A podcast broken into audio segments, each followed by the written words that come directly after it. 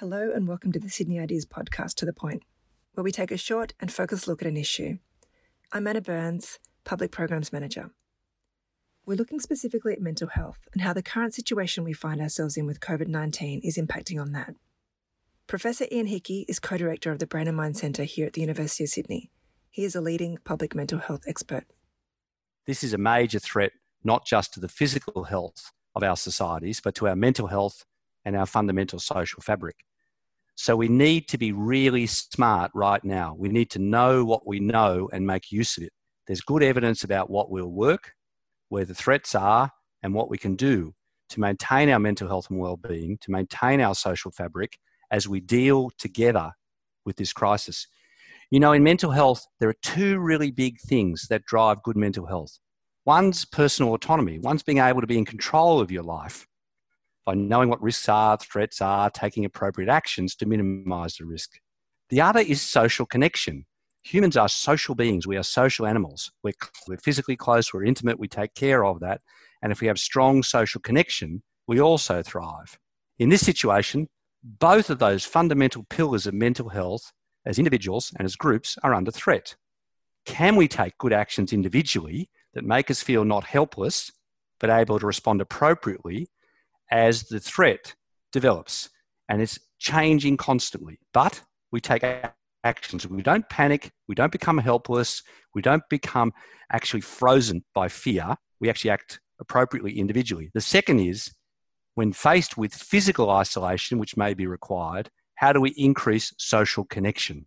So rather than talking about social isolation, I'd rather talk about physical disconnection and therefore how do we more socially connect with those we care about the most, our family and kin, but those in whom we share our environment, whether that's the block of flats you live in, the workplace you go to, the school you attend, the local cafe, the walk up the street, or the park. How do you be part of that community that you all behave in a way that promotes the good health and well-being of everybody as we collectively respond to this crisis? What I'd really like to see is governments, us, communities using the best information to take the best actions every single day as the situation rapidly changes. One of the first things is that careful distinction you've made around physical distance and social isolation. And that brings to mind how we're how we're speaking about things and how things are spoken about on social media, why our language is and how our language is playing into how we're feeling. There's language and there's concepts and there's communication. So unfortunately the term self-isolation or self-isolate's come into being. What we should have said, and probably quickly should correct, is physical isolation, cutting down the number of physical contacts.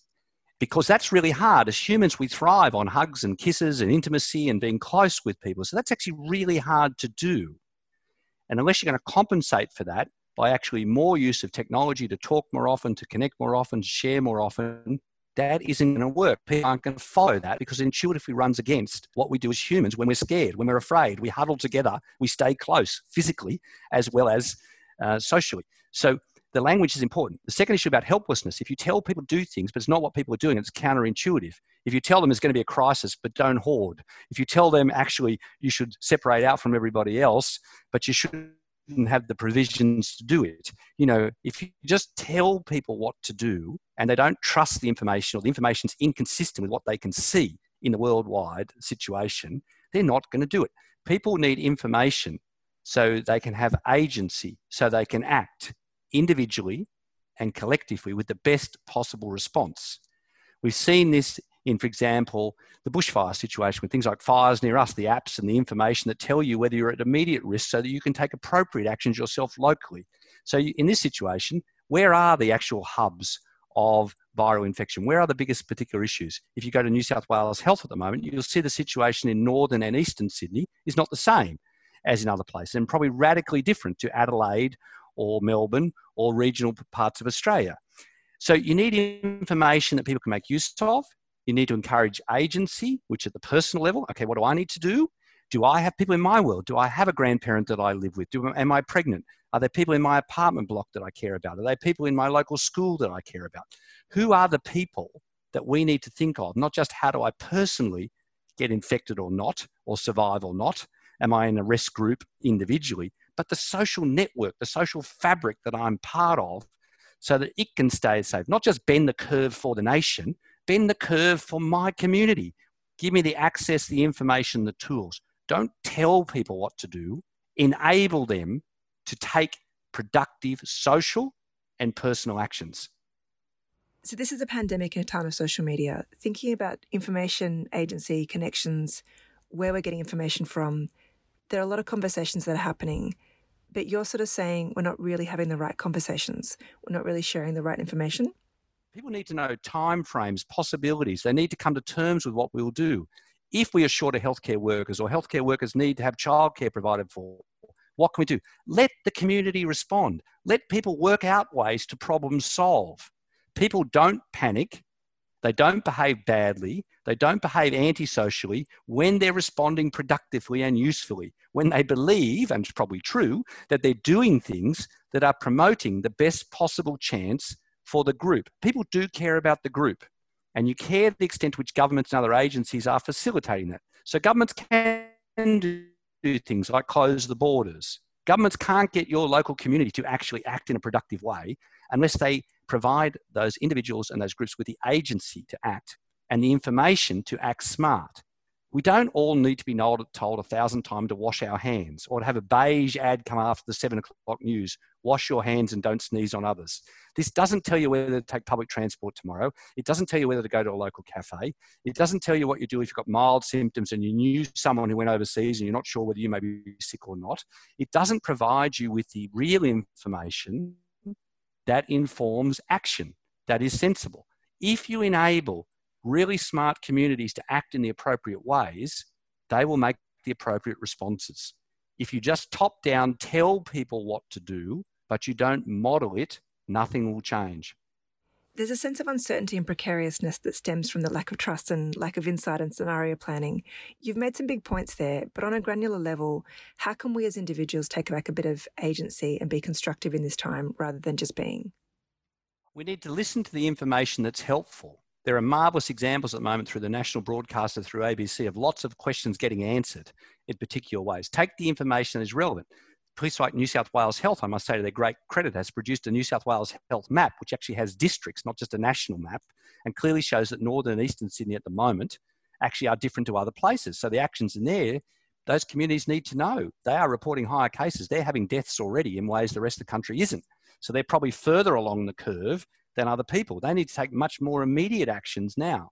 Australians are really good at volunteering. What they need is the organisational structures to support that to happen locally. People will give their services, people are concerned. Our social fabric historically has been very strong. Many of us worry in recent years it may have been seriously undermined by divisive politics and international anti globalisation, anti community separatism. This is a test. It's also an opportunity, in fact, to put that social fabric back together if it has degraded over recent years. Allows communities to be active, but provide them with the tools. So we all, in one sense, and you see this happening, many of the organisations I'm associated with in the private sector and other sectors, they are not listening to the central government. They have already taken actions. They introduced travel restrictions, they introduced home based work, they introduced alternative work teams two weeks ago.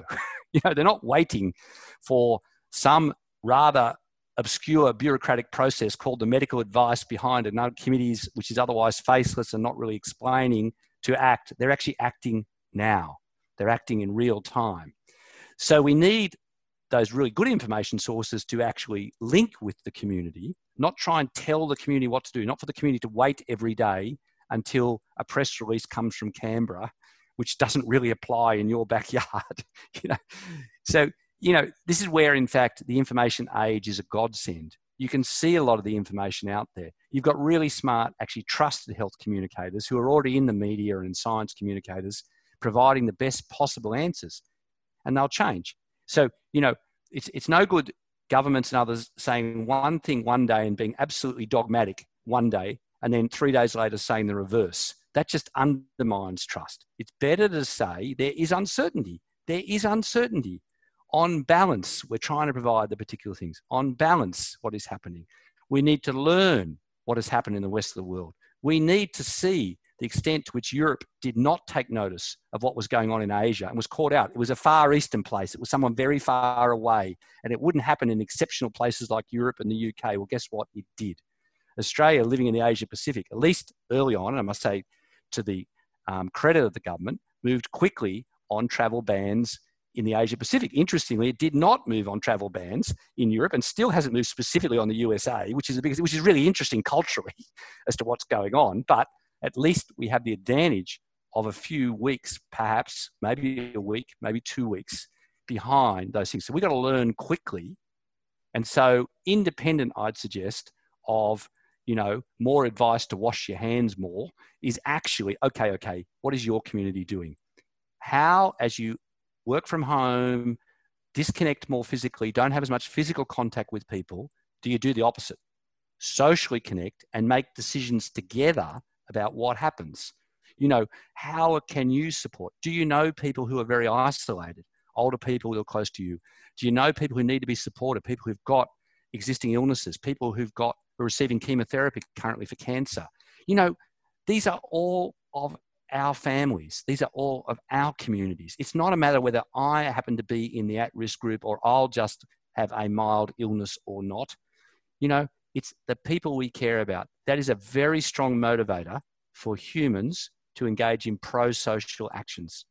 On that point of engaging in pro social actions and thinking about the people that you care about, the other part of this, the unsettling part of this situation, is the lack of timelines and the lack of insight which is impacting on people's ability to plan. What's this going to mean for the economy and for people's jobs, which is, of course, another huge player for mental health? So, the short term is the immediate do I get infected? What happens? But immediately, what we have, of course, is an economic crisis.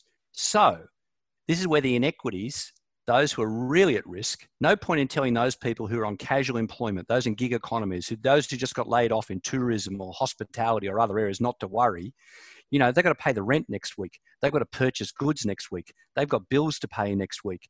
You know, those issues, and they've got great uncertainty about the extent to which those industries will recover in any particular form. So let's be really clear here economic recessions kill the vulnerable. Rates of suicide, accidental death, lack of access to healthcare go up. If we have an economic depression, then rates of suicide and other self harm dramatically go up family violence goes up, domestic violence goes up. We've seen from previous economic downturns the impact of that on the young, the impact of those on the disadvantaged, the impact of those with mental illness. So you're probably talking, you know, really big numbers 20, 30% of society who are really vulnerable economically, who are immediately impacted. They have great reason to worry. People telling them not to worry would be the most unhelpful thing that people can do. And they have real issues. They will fall back not only on government, which is the critical role of government, but on families, on communities, on people we can support. The danger is those people with resources grab all their resources about themselves and hold on with them and don't behave as part of communities in order to protect. So the other issue here is economically as well as socially, the sharing of resources, encouraging people. Now you see in the community's response to the bushfires, people will give. They'll give money, they'll give resources, they will connect. Australians are generous historically when they understand the effectiveness of that and to make sure that the money and the resources are done effectively. So, to thinking about that, how do you provide food, resource, childcare, aged care, other services that are valuable? So, these issues, in terms of the mental health impacts, the short term is dramatic. The longer term tend to be prolonged and severe, particularly if they're not well managed in the first instance. So, what's the most important thing for us to keep in mind? It's social cohesion that really matters. I, I do have an intrinsic belief, but I'm a bit worried at the moment that Australia has a strong social fabric. Everything we do that promotes the appropriate pro social responses. While we're physically isolated, we get closer together emotionally, if not physically, will have profound impacts on the mental health consequences and probably the physical health and economic consequences. A good rallying cry and a nice way to end. Thank you so much, Professor Ian Hickie. Excellent. Thanks for listening to the Sydney Ideas podcast. For more information, head to sydney.edu.au forward slash Sydney hyphen ideas. It's where you'll find the transcript for this podcast and our contact details if you'd like to get in touch with a question or feedback. If you haven't already, subscribe to our podcast so you never miss a new episode. Search for Sydney Ideas on Apple Podcasts or SoundCloud. Finally, we want to acknowledge that this podcast was made in Sydney, which sits on the land of the Gadigal people of the Eora Nation. It is upon their ancestral lands that the University of Sydney is built.